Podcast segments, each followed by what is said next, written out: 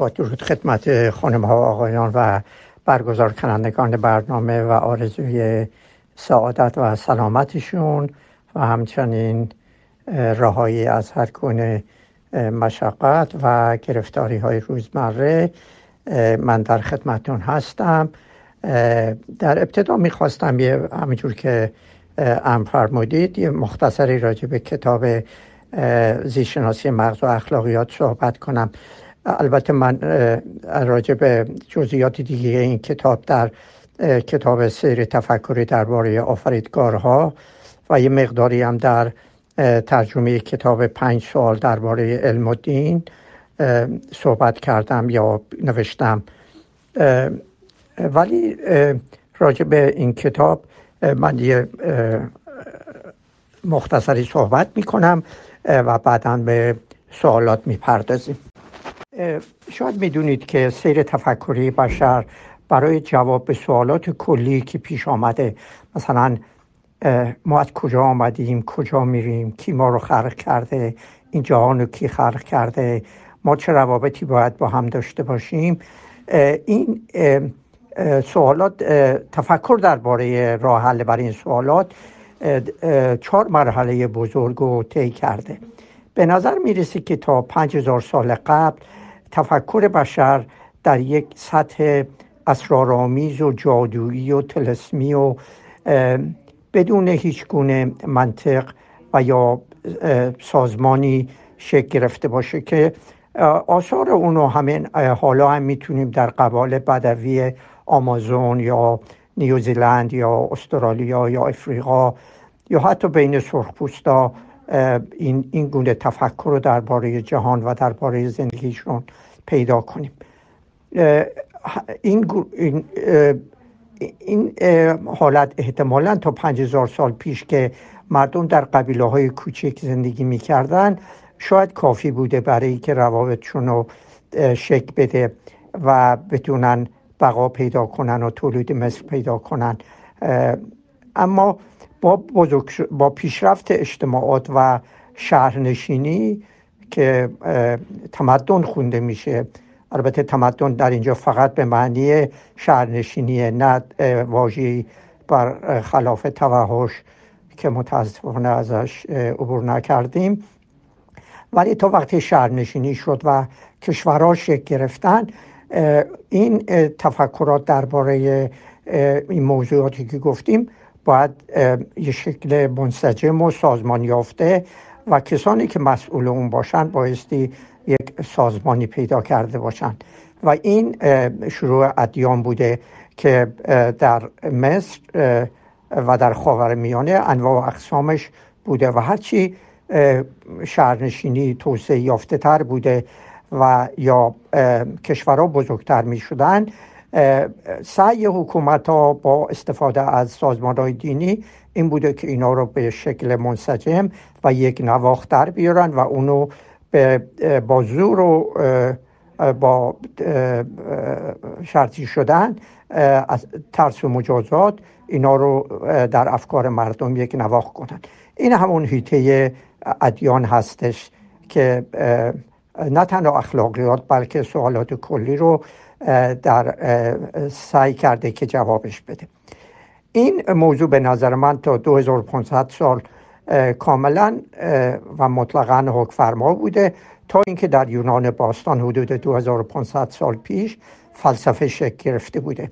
فلسفه یک پارادایم دیگه تفکری هستش که برخلاف اون دو پارادایم اولیه جادویی و ادیان سعی می‌کنه که از منطق و استدلال انسان استفاده کنه و تا حدی که می‌تونه این جواب به این سوالات و کیفیت روابط اجتماعی رو شکل بده.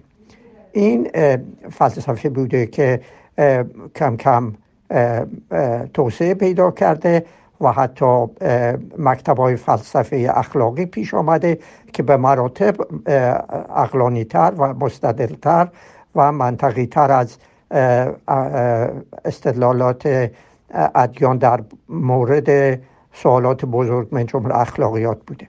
این موضوع هم ادامه داشته تا تا اواخر همین 2500 سال یعنی حدود 150 سال پیش با شناخت بیشتر انسان علم شروع کرده. نه تنها انسان بلکه جهان علم سعی کرده جواب این سوالات رو بده.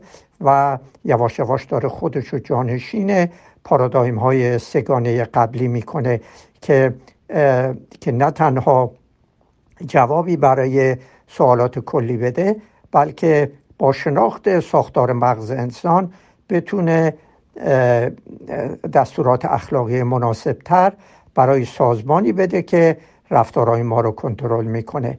و این این در واقع اساس مقدار زیادی از کارهای من هستش که این مغز رو بشناسونم به, به کسانی که علاقه دارن تا اونجایی که خودم فهمیدم و به دنبال این انقلاب عصبی که پیش آمده و اخلاقیات هم جزش هستش ما هم کم کم شاید راهی پیدا کنیم و اخلاقیات اجتماعیمون رو که در اون دو هیته اولیه جادویی و ادیان باقی مونده پیش ببریم و شاید یه میانبر بزنیم و بهتر بتونیم روابط اجتماعیمون رو برقرار کنیم. باید اول یک تعریفی از اخلاقیات بکنم اخلاقیات در واقع قوانینی هستند که روابط بین فرد بین افراد یک اجتماع رو تعیین می‌کنن که مانع بشند از اینکه روابط اجتماعی مانع سعادت انسان ها بشه. یه مقدارش هم راجع به رفتار شخص با خودش هستش. اما به طور کلی اگر یک نفر تنها زندگی کنه در یک جایی که هیچ گونه تماسی با دیگران نداشته باشه موضوع اخلاقیات خیلی محدود میشه. تنها کاری که باید بکنه این هستش که طوری زندگی کنه که بقایش حفظ شه. یعنی فقط نمی‌تونه محیط زیستی که درش هستش آسیبش برسونه. اگر کسی تو جنگل تنها زندگی می‌کنه پس اخلاقیات زیاد درش معنی نمیده. اما به محض اینکه یک نفر دیگه وارد اون محیط میشه و در این در تماس هستش یک آزادی اون فرد محدود میشه. و این محدودیت ها همون رفتار همون اخلاقیاتی هستش که بایستی رایت شه تا این دو نفر بتونن به طور مسالمت آمیزی با همدیگه زندگی کنن. حالا یا در سطح بقا باقی بمونن یا تولید مثل کنن. همین رو می‌تونید توسعه بدید در سطح های بزرگ در جامعه که اخلاقیات قوانینی و قواعدی هستند که اجتماع تعیین می‌کنه تا روابط بین فردی مسالمت آمیز باشه طوری که مردم نه تنها بقا و تولید مثلشون بلکه سعادتشون هم حفظ بشه. چون بشر از سطح بقا و تولید مثل بالاتر آمده و سعادتش مطرح هستش. سعادت هم تعریفی داره و اون اینه که در کنترل بودن بر تمام عواملی هستش که آدم می‌تونه فرض بگیره که این عوامل می‌تونن باعث ناخوشایندیشن چه در آینده نزدیک و چه در آینده دور. این همون تعریف سعادت یا خوشبختی هستش. و آزادی بشر هم همین محدود می‌کنه. یعنی بشر نمی‌تونه منحصرا به فکر سعادت و تولید مثل و بقایش باشه. و نباید در این روش زندگیش نباید مانع دیگران شه که اونها هم تولید مثل و بقا و سعادت پیدا کنند نمی‌تونید بر حق دیگران حق دیگران رو پایمالی کنید یا بر اون تجاوز, تجاوز کنید. این اساس اخلاقیاتی بوده که که در همه اجتماعات به صور مختلف بوده و باید زیربنای علمی و فرگشتی اونو شرش بده. در همون چهار پارادایمی که اول گفتم سیر تفکری بشر هست هر کدومشون یک اخلاقیات مخصوص خودشونو دارن.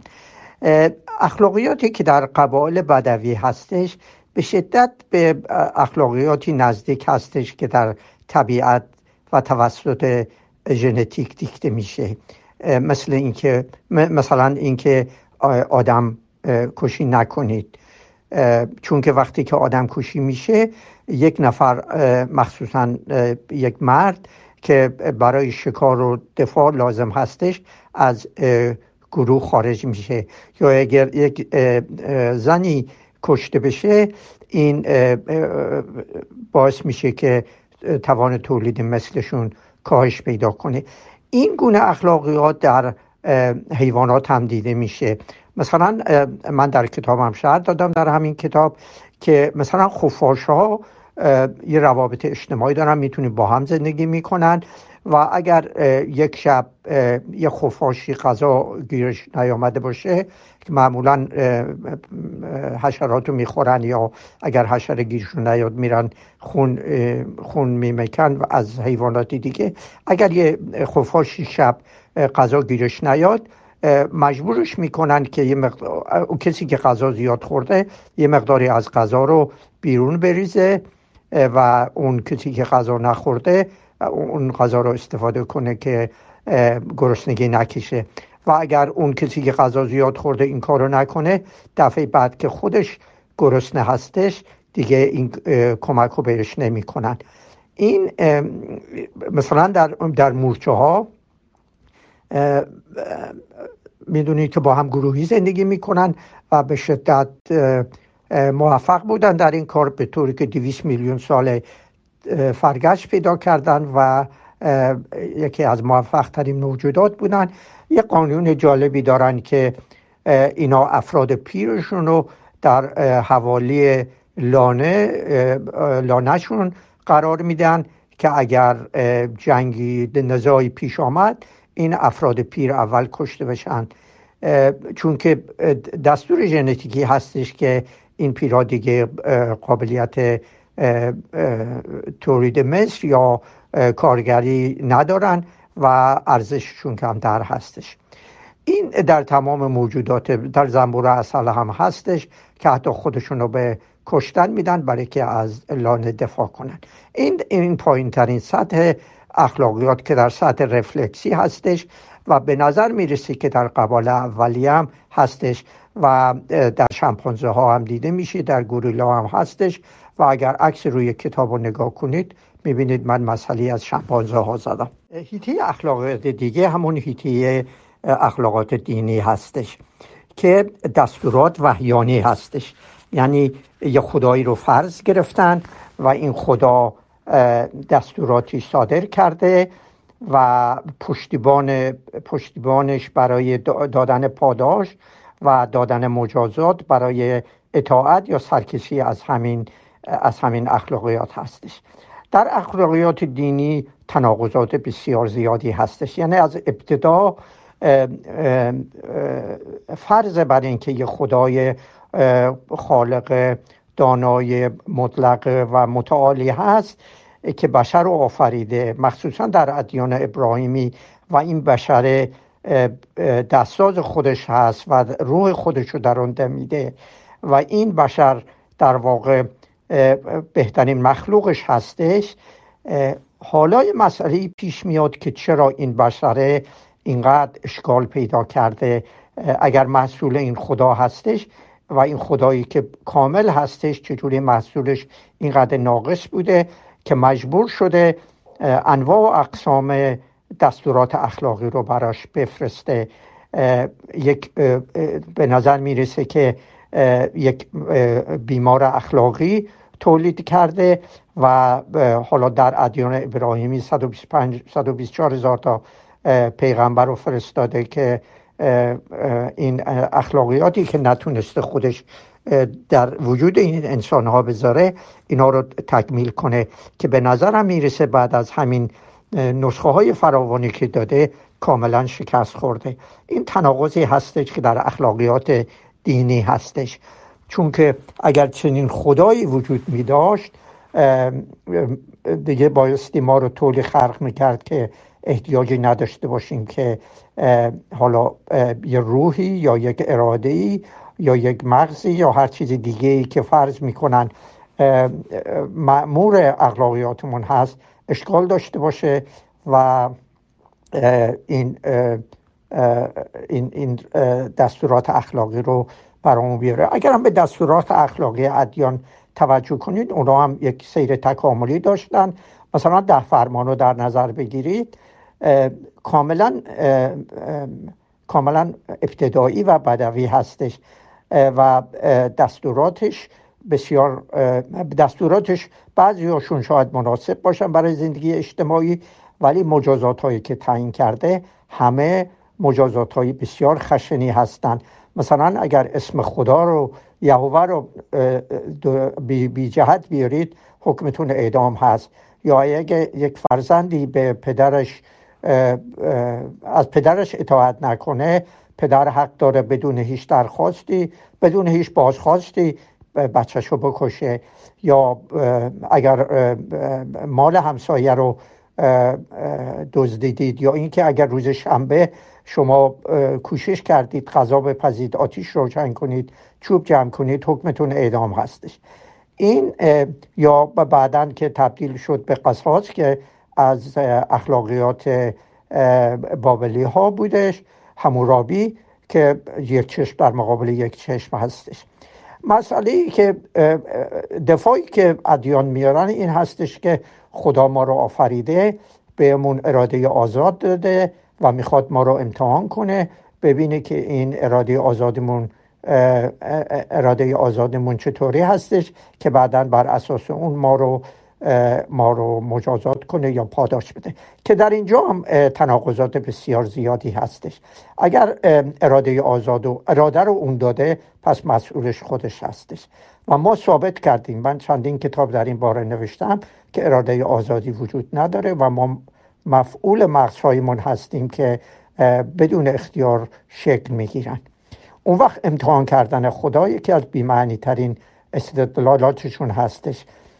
خدا که معلم خدای فرضیشون که معلم نادانی نیستش که اطلاع نداشته باشه ما چی کار می‌خوایم بکنیم یا چی در فکرمون هست که مرتب ما رو می‌خواد امتحان کنه. امتحان کردن کار معلمی هستش که بچه ها رو نمی‌شناسه شاگرداش رو و می‌خواد اینا رو امتحان کنه. و همین جهت هستش که دستورات اخلاق دینی نه تنها پر از تناقض هست بلکه از اساس استدلال و منطق درشون وجود نداره. حتی وجود خدا را نمی‌تونن ثابت کنن و پاداش و مجازات های دنیویشون کاملا غیر منطقی هست و مجازات و پاداشهایی که برای اون دنیا دادن کاملا دور از ذهنه چون موضوعات بسیار زیادی مثل زندگی بعد از مرگ و باید بتونن ثابت کنن که درش درمانده شدن. حالا می‌رسیم به دستورات یا دستورات یا اخلاق فلسفی که به مراتب منطقی تر و اقلانی تر هست اما یه اشکال عمده داره.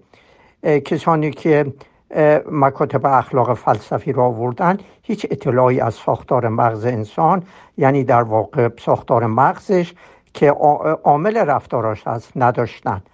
و بر اثر استدلالات و برداشت های شخصی معمولا دستورات اخلاقی دادن یا مکاتب اخلاقی رو بنیان گذاشتن. مسئله استدلال آدم یا منطقش یه اشکال عمده ای داره و اون این هستش که در برای هر مسئله وقتی که در مقابل متفکران می‌گذاریم مناطق مختلف مغزشون در هر کدامشون فعال میشه.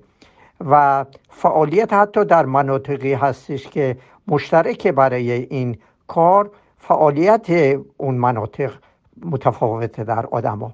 به این جهت وقتی که راه حل پیدا می‌کنن راه ها با هم همخوانی نداره یا حتی تناقض داره. ممکنه سطح مشترک داشته باشه یا نداشته باشه. به این جهت هستش که مسائلی که فیلسوفا حل و فصل می‌کنن هیچ وقت ختم پیدا نمی‌کنه. و می‌رسه به یک نقطه و بعدا یک نفر با یک تفکر متفاوت و با یک دانش متفاوت و با یک برداشت متفاوت و قدرت کلامی متفاوت اون قبلی رو نقضش می‌کنه و یک استدلال تازه یا دستور اخلاقی تازه میره به این جهت هستش که گرچه مکاتب اخلاق فلسفی به مراتب منطقی تر و اقلانی تر هست از مکاتب اخلاق دینی هستند اما هنوزم نتوانستن برای این انسان یک دستورات اخلاقی بیارن که کاملا مناسب با ساختار زیست شناسیش هستش. به همین جهت هستش که علم یواش یواش داره پا می‌گذاره در این هیته برای که تعیین کنه که واقعا برای این انسان که داره زیست شناسیشو می‌شناسه چی, چی چیزی مناسب هستش چه اخلاقیاتی چه دستوراتی هستش.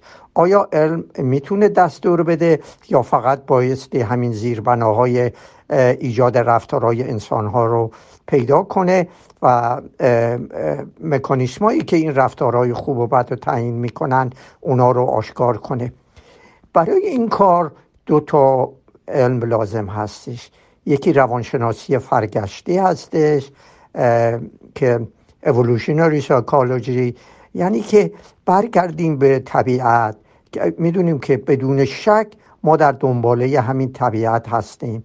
برگردیم ببینیم که ریشه های لازم برای زندگی سعادت آمیزمون و بقا و تولید مثلمون در, در این تاریخ 38 میلیارد سالی ریشه ها رو پیدا کنیم.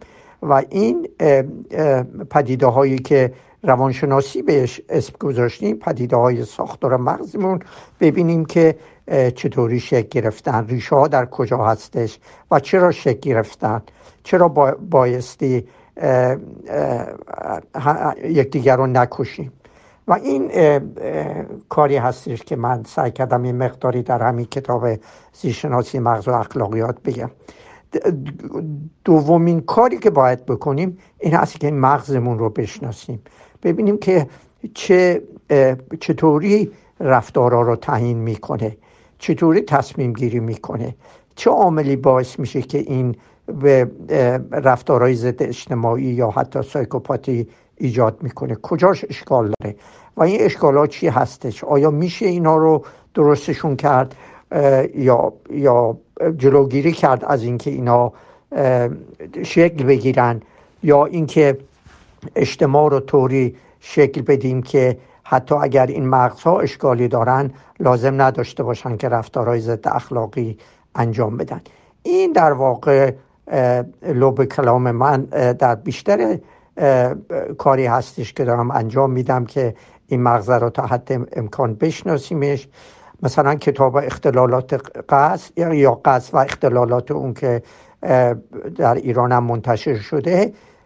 در واقع جز همین هیتی کار من هستش که ببینیم که چرا اختلالات قصد پیدا می‌گیریم چرا بعضیا آدم کشی می‌کنن چرا بعضیا اعتیاد می‌گیرن چرا چرا اجتماعاتی که آرام هستن و روابط مردم مخصوصا مسائل اقتصادیشون حل شده چرا کمتر بد اخلاقی درشون هستش و چه ارتباطی هستش بین اقتصاد و و این بد ها این موضوعاتی هستش که در واقع لب کلاب ما هستش و مسئله هستش که تازه شروع شده جز همون انقلاب عصبی هست و کم کم داره پا می‌گیره و امیدوارم که پیش بره و بتونه یک دستورات اخلاقی بر پایه شناخت مطلق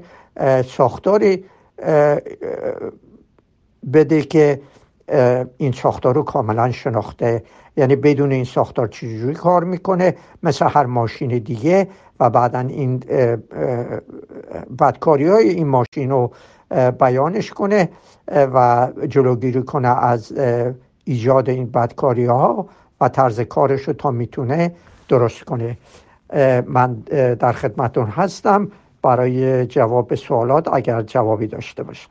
بله سوال کردن که آیا سیستم اخلاقی نسبیه باید متغیر باشه یا اینکه ثابت و برای همه جوامع جوامع و زمانها باید ثابت و مطلق باشه. نه به هیچ عنوان نمی‌تونه دستورات اخلاقی مطلق و ثابت باشه. زیر بناها این این جواب دو قسمت داره. یکی اینکه خود مغز هستش که محصول فرگشتی هستش که دیگه به نظر نمی‌رسه در حال پیشرفت باشه یا تغییر خیلی محسوسی درش در زمانهای کوتاه باشه که این مربوط به ساختار زیربنای مغز هستش.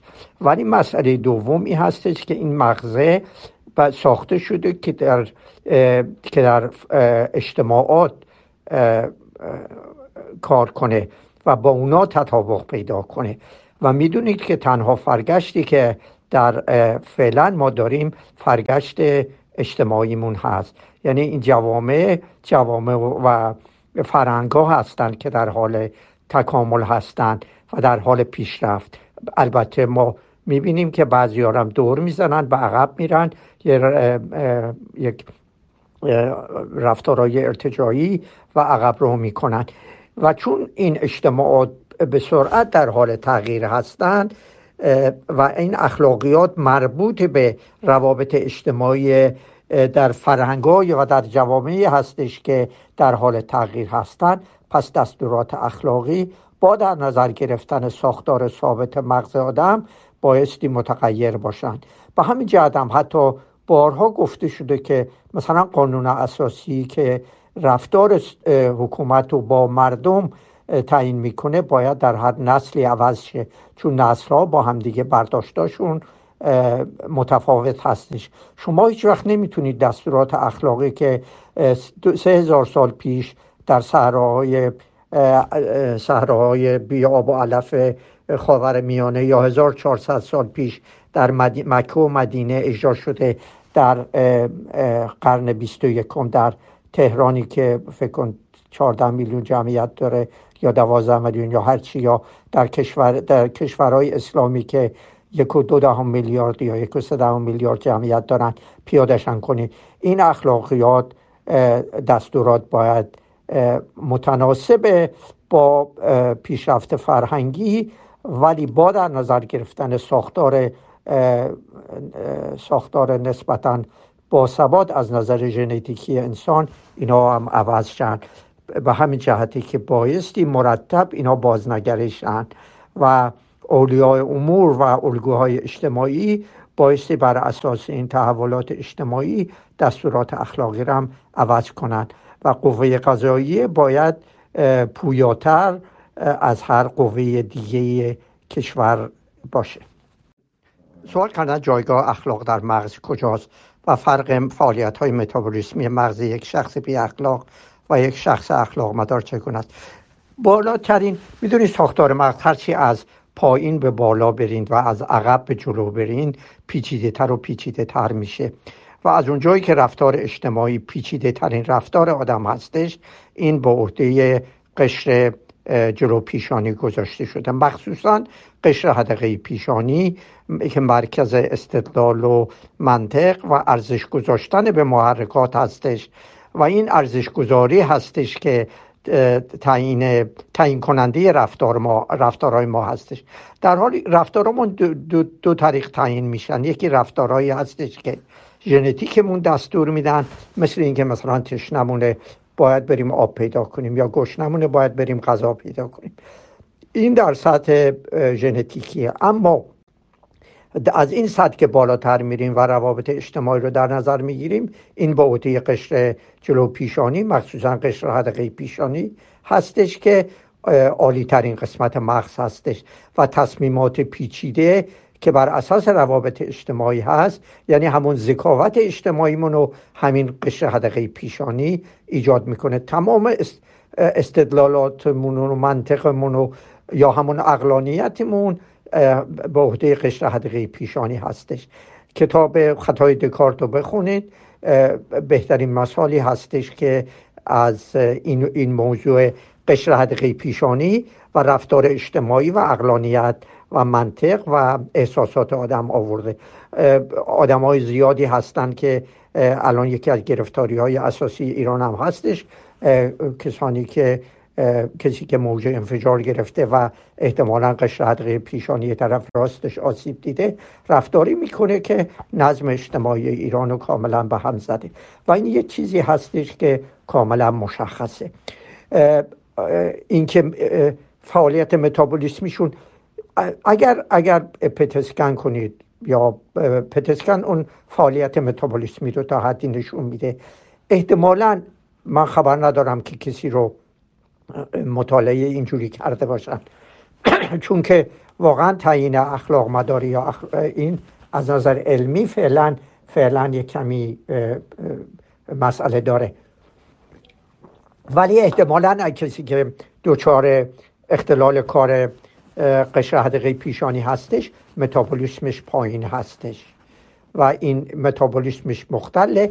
البته اینا بیشتر به به مداربندی نه تنها مداربندی ساختار پایاش بلکه به ناقلان عصبی هم ارتباط داره که مثلا سیستم دوپامینی یا سیستم سیستم افیونی یا یا بقیه سیستم آدرنالین یا همه در این اخلاقیات آدم اثر دارن.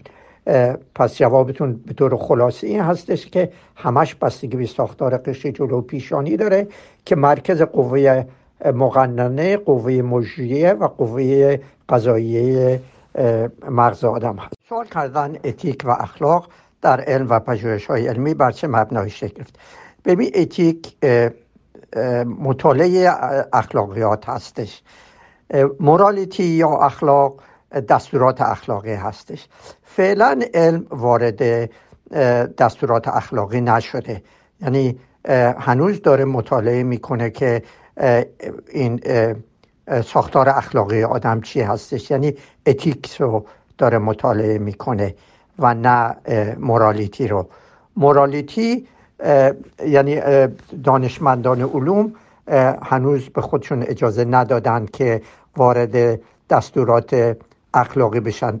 به خاطر اینکه از در یک هیته خاص نیستش. همونجور که گفتم از روانشناسی فرگشتی از روانشناسی روانپزشکی علم اعصاب جامعه شناسی اقتصاد اینا همشون در تعیین مورالیتی یا دستورات اخلاقی دخالت دارند و هیچ فعلا هیچ گروهی پیدا نشده که یه سطح مشترکی بین این رشته های مختلف پیدا کنه و یک دست شروع کنند به دستورات اخلاقی بر اساس بر اساس پژوهش های علمی این الان فعلا خیلی پراکنده هستش و هنوز منتظریم که کاملا زیربنای کار مغز شناخته بشه که مقدار قابل ملاحظه ایش معلوم شده ولی در سطح بسیار عالی هنوز در هنوز کار به اتمام نرسیده. با پیشرفت روانشناسی عصبی نه روانشناسی که بر اساس برداشت های شخصی هستش یعنی پدیده های مغزی رو بر اساس ساختار بافتیش و ساختار شیمیاییش اگر این به اتمام برسه و کاملا زیربنای اینا معلوم شه اون وقت می‌تونیم با استفاده از رشته های دیگه علم در سطح جامعه همشون در واقع اینا یک لازم هستش که یک رشته علمی پیدا بشه که اینا رو همه رو در هم ادغام کنه و شروع کنه به به مورالیتی دستورات اخلاقی دادن. ولی فعلا به اونجا نرسیدیم. علتش همین پیچیدگی همینجور که گفتم تفاوت فرهنگی پیچیدگی اجتماعی و هنوز دخالت ادیان دخالت فلسفه و سیاست اقتصاد و چیزهای دیگه هست که اجازه نمیدن یک دستورات اخلاقی پابرجایی پیشنهاد بشه. کار ساده ای هم نیستش و مدت ها طول می‌کشه. ولی بایستی اول این زیربنا رو فهمید و بعدا اون وقت مناسب همین زیربنا دستورات اخلاقی داد. ولی مطالعه چون یعنی اتیکس همین در واقع چیزی هستش که در این کتاب ها هستش. همان کتاب هایی که من در این هیته ها ترجمه کردم یا نوشتم. آیا با وجود ژنتیکی بودن شخصیت فرد می‌تونه شخصیت خودشو تغییر بده؟ اگر جواب مثبت چطوری؟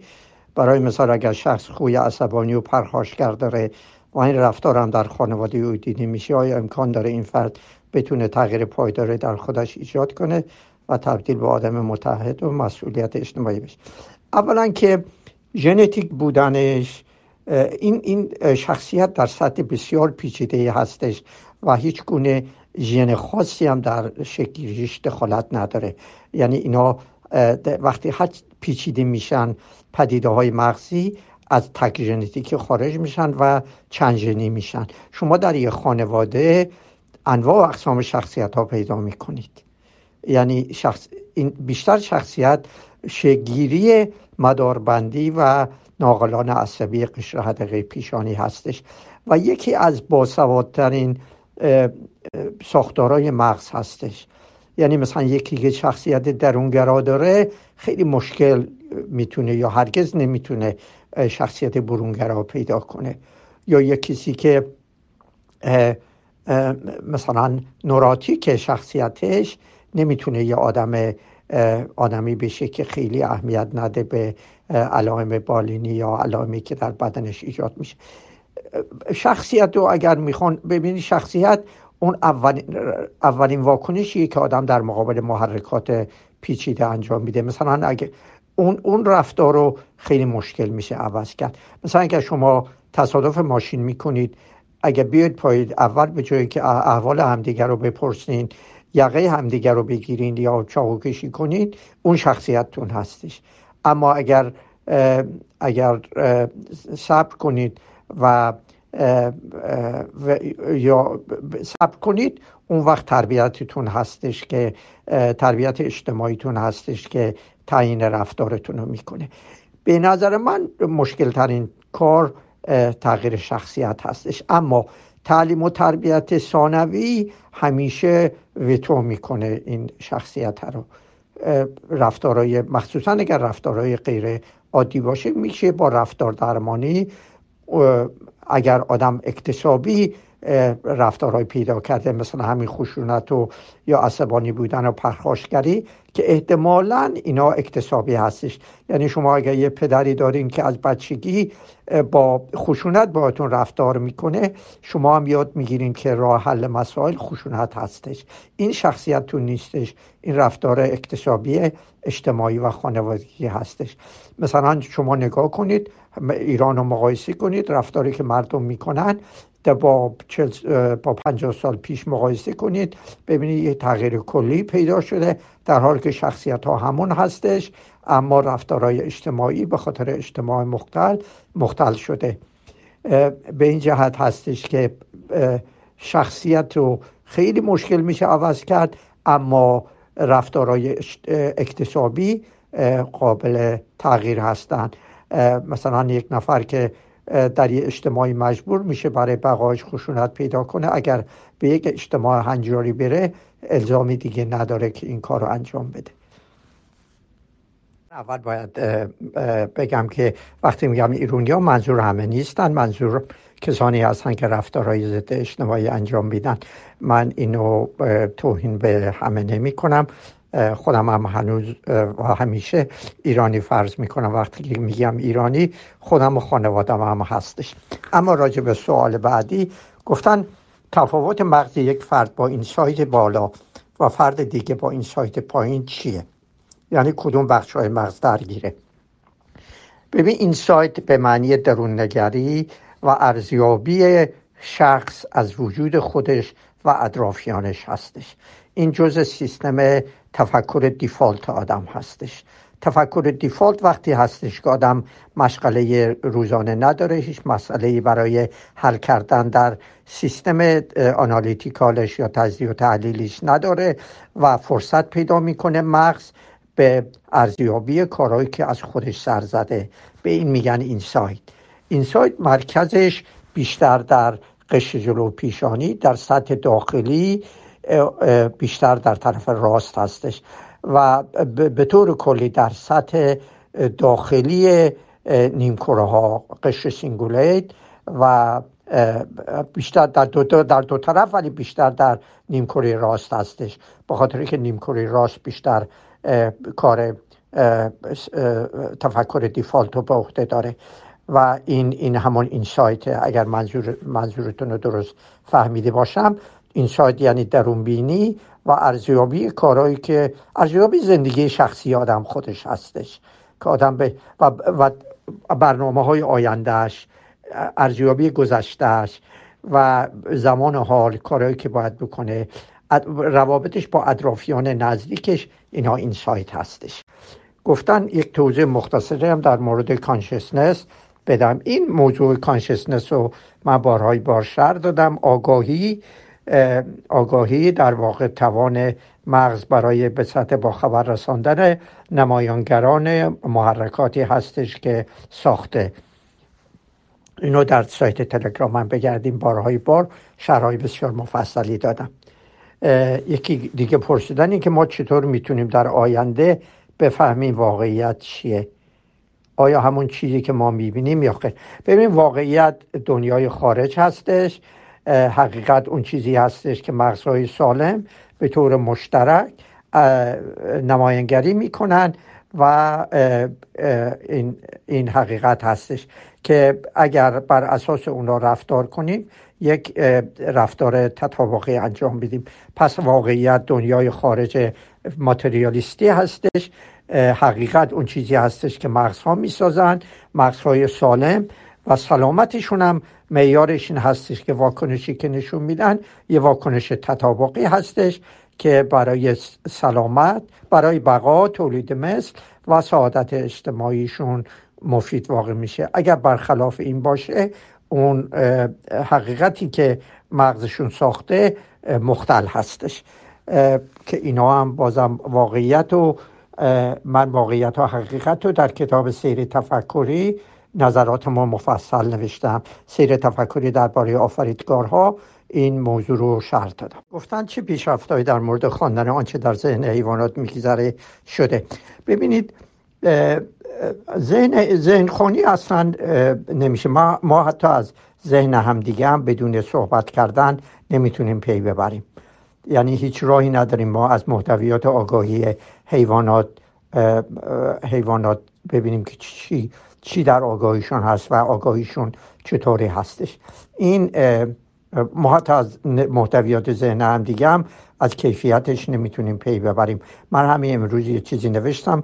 به هیچ عنوان ما نمی‌تونیم حتی شرح بدیم که در ذهن خودمون بوی گل سرخ چه چیزی هستش که طرف مقابل بفهمه ما بوی گل سرخ رو چطوری درک می‌کنیم. این یه چیز غیر ممکن هست. یعنی به اینا احساس میگن احساس ها بسیار subjective هستش یعنی محرمانه و مخصوص شخص, هستش. اما از اونجایی که نمیشه فعالیت های نورون های آدم با الکترود و تشخیص های الکترودیاگنوستیکی مطالعه کرد چون آدم به جز در موارد خیلی نادری که مغز رو باز می‌کنن برای مثلا درمان سر یا یا کارهای دیگه در مواقع عادی بیشتر کارهای زیربنای کارهای مغز آدم و با مطالعه گذاشتن الکترود در نورون های مغز حیوانات به خصوص حیواناتی که نزدیک ما هستند از همه معروفتر میمون مکاک هستش.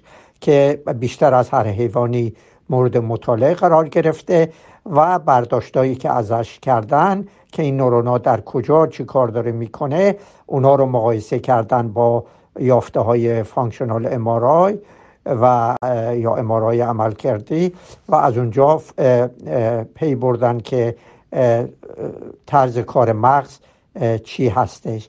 که کتاب آخری که قشر حدقه پیشانی هست و فکر می‌کنم در جلسه قبل من با شما بحثش کردم. مقدار زیادی اطلاعات در این مورد میده. ولی از آگاهیشون محتوای ذهنشون به هیچ طریقی نمیشه پی برد. این داستان هم که میگن که نمی‌دونم میشه فکر انسانی رو خوند و اینا اینا بیشتر شبه علم هست یا فانتزی هستش. گفتن آیا آمیگدال می‌تونه در عملکرد اخلاق نقش داشته باشه؟ آیا امکان تقویت روابط نورونی در آمیگدال امکان امکان پذیره آیا میشه با تقویت مدارهای آمیگدال یک فرد را به اخلاقیات متحد کرد؟ می‌دونید گفتم که قشر حدقه پیشانی مرکز نهایی تعیین ارزش ها هستش اما این قشر حدقه پیشانی اطلاعات رو از سه جای مختلف دریافت می‌کنه برای که این ارزش ها رو تعیین کنه. یکی سیستم های حسی هستش که نمایانگران محرکات رو ایجاد می‌کنن که بایستی در اختیار قشر حدقه پیشانی قرار بگیرن تا بر اساس مختصات و جزئیات اونا واکنش نشون بده.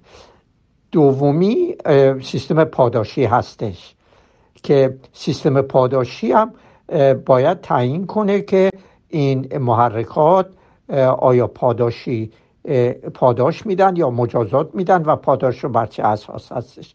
اطلاعات از اینم به طور دو جانبه به قشر حدقه پیشانی میره. یعنی قشر حدقه پیشانی هم به این سیستم پاداشی اطلاعات میفرسته و هم, هم ازش اطلاعات می‌گیره. سومین قسمت آمیگدال هستش. آمیگدال بسیار دخیل هست در رفتارهای آدم. ساختارش به طور ژنتیکی تعیین شده و که چه کارهایی باید بکنه. کار اصلیش این هستش که تهدیدات و تهدیدات اگزیستانسیالیستی رو تعیین کنه. یعنی که بگه که این این محرکی که نماینگر شده در مغز آیا برای زندگی مفیده یا مفید نیستش. و این اطلاعات بسیار ظریف و بسیار مفید و مؤثر در اختیار قشر حدقه پیشانی قرار می‌گیره و قشر حدقه پیشانی هم اطلاعات رو به این میده و از این هر دوتا با همدیگه در تعیین رفتارها دخالت دارن. ساختار اصلیش کاملا تغییر پذیره و می‌تونه آمیگدال می‌تونه تغییر اندازه حتی بده. مثلا معلوم شده در در خانم هایی که کارگر جنسی میشن آمیگدالشون کوچکتر میشه. واکنش کمتر به به تهدیدات اگزیستانسیالیستی جواب میده. مثلا فکر کنید که یه خانمی ساعت دو سه صبح تو خیابون سرگردونه و شانس اینکه در گرفتار یک کسی بشه که ضد اجتماعی هستش و در این ساعت دنبال تومه میگرده قرار بگیره خیلی زیاد هست ولی آمیگدالش نمی‌تونه این این این ترس رو درش ایجاد کنه. به این جهت بله آمیگدال مثل بقیه مغز کاملا پلاستیسیته داره و می‌تونه در اثر تغییرات فرهنگ اجتماعی یا تربیتی تغییر شکل و تغییر تغییر ساختار و تغییر فعالیت بده. اگر یک انسانی در یک محیطی زندگی کرده که مرتب مورد تهدید قرار می‌گیره آمیگدالش به شدت فعال میشه. حتی گفته شده که یکی از گرفتاری های انسان آمیگدالی هستش که ساخته شده در برابر تهدیدات مثلا صحراهای افریقا واکنش نشون بده. تهدیدی که مثلا یه ببری داره میاد میخورتش یا یک ماری داره میزنتش و این ساختاره مونده و ما از به همین جهت هستش که واکنش های بسیار زیاد استرابالودی از به شرایطی میدیم که واقعا احتیاجی به این همه استراب و ادراکات تلخ نیستش. این این این هم یک نکته دیگه در اشکال ساختار مغز آدم هستش که گرچه فرهنگش ما مثلا دیگه در تهدید اینکه یه شیر بخورتمون نیستیم ولی همون مغزه در مقابل مثلا یه تکان زلزله یا یک اتفاق کوچیکی صدایی از یک جایی بیاد در واقع همون واکنش نشون میده که در مقابل یک شیری باید نشون می‌داد. و این این یکی از اشکالات آمیگدال آدم هستش که به نظر من یکی از عوامل استرابات شدید در انسان ها هستش. ولی آمیگدال مثل بقیه مغز کاملا پلاستیسیتی داره و می‌تونین تغییرش بدیم و اینم مشاهده می‌کنیم در اجتماع. کاملا خانواده ها می‌تونن بچه ها رو حتی گروه های اجتماعی رو من در امریکا می‌بینم کسانی که در محیط های خشونت باری بار میان و تهدیدات رو بیش از اندازه ارزیابی می‌کنن. اینا بعدا هم رفتارهای خشونت, آمد خشونت آمیز و یا ناخوشایندی به بهشون انجام میده. تنها راهش هم همین بر برقراری روابط ملایم اجتماعی بین انسان ها هستش. چون تهدیدات تهدیدات محیط زیستی کم شدن در اجتماعات هنجار ولی روابط آدما در اجتماعات ناهنجار هنوز تهدیدی برای آمیگدال هستند. گفتن آیا هدف سیستم اخلاقی برای بقای گونه است؟ دقیقا همینطور هستش. می‌دونید حیوانات دو دسته هستن. حیواناتی که اجتماعی زندگی می‌کنن مثل مورچه ها مثل موریانه مثل زنبورا مثل انسان. حتی شمپانزه ها گوریلا اینا هستند که تنها نمی‌تونن بقا پیدا کنن. الان هیچ کدام از ما نمی‌تونیم همه احتیاجاتمون رو برطرف کنیم. چون که مغزمون طوری تکامل یا فرگشت پیدا کرده که اجتماعی شدیم. و نه تنها بقا و تولید مثلمون بلکه سعادتمون وابسته به اخلاقیات هستش. به این جهت اخلاقیات لازمه زندگی حیواناتی هستش که اجتماعی هستند مسئله مسئله رو زدم برای خفاش را شما یک مورچه تنها دیگه نمی‌تونه زندگی کنه بقا پیدا کنه. یک انسان تنها نمی‌تونه بقا پیدا کنه یا تولید مثل پیدا کنه. یا اگر روابط اخلاقی در یک اجتماعی فرو بریزه مسلما اون اجتماع هم تولید مثلش پایین میفته و هم بقایش پایین میفته در خطر جنگ قرار می‌گیره در خطر گرسنگی قرار می‌گیره در خطر قحطی قرار می‌گیره و در خطر تهدیدات دیگه قرار می‌گیره. بهترین نمونهش همین اخلاقیات بدی هستش که در ایران برقرار شده. توسط یک عده آدمای بی اخلاق و ما می‌بینیم که چطوری تولید مثل ایرانی ها چطوری پایین افتاده. خانواده هسته ای که بقا گونه ای رو گونه ای رو تأمین می‌کنن کاملا فرو ریخته سعادت حالا سعادت در یه سطح بالاتری می‌بینیم چقدر فرو ریخته به خاطر که اخلاقیات و اولیاء امور نتونستن در سطح مقبولی نگه دارن. بله اخلاقیات نه تنها برای بقا بلکه برای تولید مثل در حیواناتی که اجتماعی هستند به طور مطلقی لازمه. یعنی زندگی شخص زندگی کسی که حیوانی که اجتماعی شده کاملا به اجتماعش وابسته هستش و این اخلاقیات هستش که این روابط اجتماعی رو تأمینش می‌کنن و تحکیمش می‌کنن و برقرارش می‌کنن. بدون اخلاقیات یک لانه مورچه فرو میریزه و بدون اخلاقیات یک اجتماع انسانی هم فرو میریزه. پرسیدن یادگیری چند زبان مختلف چه تاثیری بر مغز و روند پیریان داره.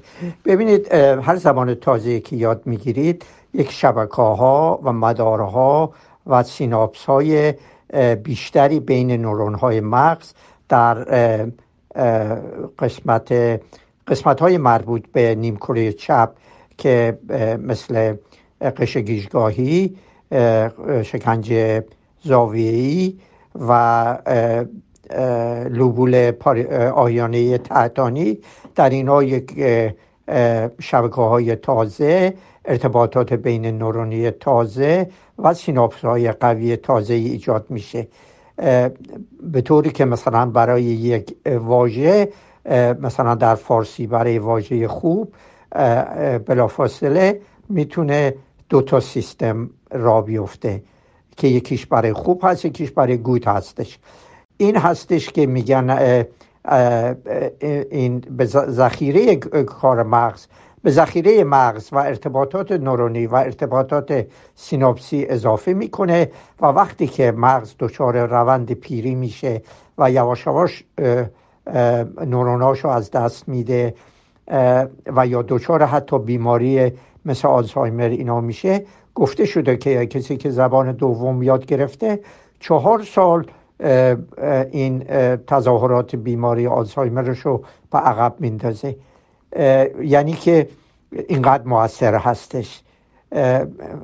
توصیه میشه که هرچی می‌تونید از این توانهای بالقوه مغز استفاده کنید. حالا می‌تونه زبان دوم باشه موسیقی باشه نقاشی باشه عکاسی باشه نمی‌دونم ورزش باشه هر کار دیگه که به فکرتون می‌رسه بازی های مختلف باشه شطرنج باشه نمی‌دونم چیزهایی که لذت بخش هستن و اینا رو انجام بدید.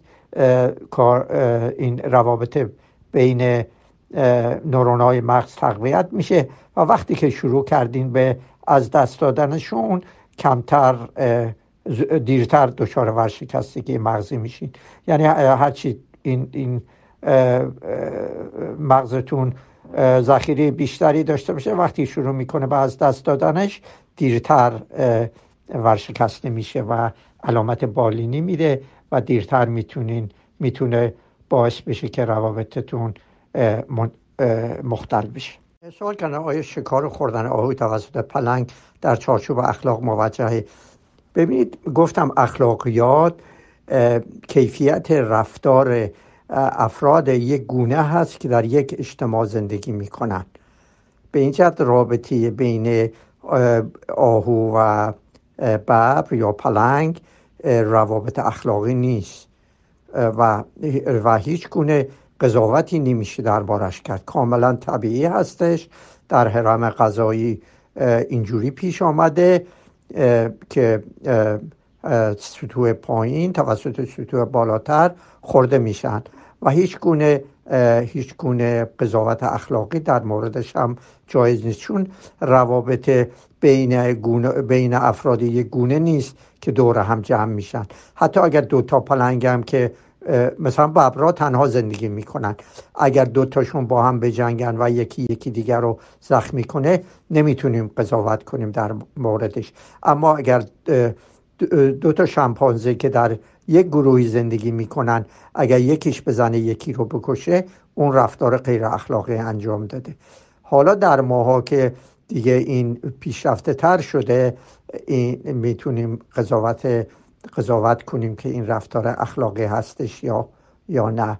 البته این این قضاوت های اخلاقی در مورد انسان ها هم باید در نظر گرفتن اون جبر مطلقی هستش که برقرار هستش که اینا رو من جداگانه شرط دادم. به اینجا در طبیعت حتی در مورد خوردن گوشت از نظر من کار غیر اخلاقی نیستش. نمی‌تونیم قضاوت کنیم که این کار غیر اخلاقی هستش که ما گاو و گوسفند و بوز و اینا رو پرورش میدیم ازشون مراقبت می‌کنیم بیماریاشون رو درمان می‌کنیم غذا میدیم براشون مسکن تعیین می‌کنیم. و بعدا این برای بقای خودمون ازشون استفاده می‌کنیم. اونا رو کمک می‌کنیم که به ما کمک کنن. این هم از نظر اخلاقی مضموم نمی‌تونه باشه. یعنی رفتار غیر اخلاقی نیست. حالا اگر یک عده دوست ندارن گوشت بخورن اون یک انتخاب شخصی هستش. ولی غیر اخلاقی نیستش. اگر به نظر من غیر اخلاقی این هستش که حیواناتی رو شکار کنیم که به ما تعلق ندارن. و ما هیچ گونه کمکی برای برای پرورششون یا تولید مثلشون نکردیم. نمی‌تونیم بریم تفنگ برداریم و مثلا کپکار رو بزنیم یا آهوها رو بزنیم. چون کاری برای پرورششون انجام ندادیم. اون غیر اخلاقیه. چون تجاوز به طبیعت کردیم و نظم طبیعت که جزئی از لازمه ادامه زندگی خودمون هست اونو به هم زدیم. من این آخرین سوالم جواب میدم. گفتن آیا استراح الاستیک برای عمل مغز مناسبه یا پلاستیک؟ با توجه به plasticity مغز.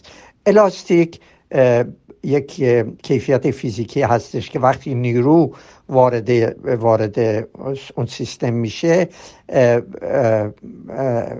تغییرش میده. به محض اینکه نیرو برداشته شد دوباره برمیگرده به حالت اولش. چنین چیزی در مغز درست نیستش. پلاستیک هم مناسب نیستش به نظر من. چون پلاستیک وقتی تغییر شکل داد این پلاستیک هایی که ما در نظر می‌گیریم وقتی تغییر شکل داد مشکل میشه دیگه دوباره تغییر شکلش بدیم. مثلا یک ظرف پلاستیکی رو اگر بخواین دوباره ازش تغییر شکلش بدین باید ذوبش کنید و کاملا اون از بین ببرینش و تا یه چیز تازه‌ای بتونین اگر بتونین شکل بدین ازش. به این جهت پلاستیسیته فقط اون مفهومش رو باید بفهمید. یعنی تغییر پا, پا جای اما نه برای همیشه.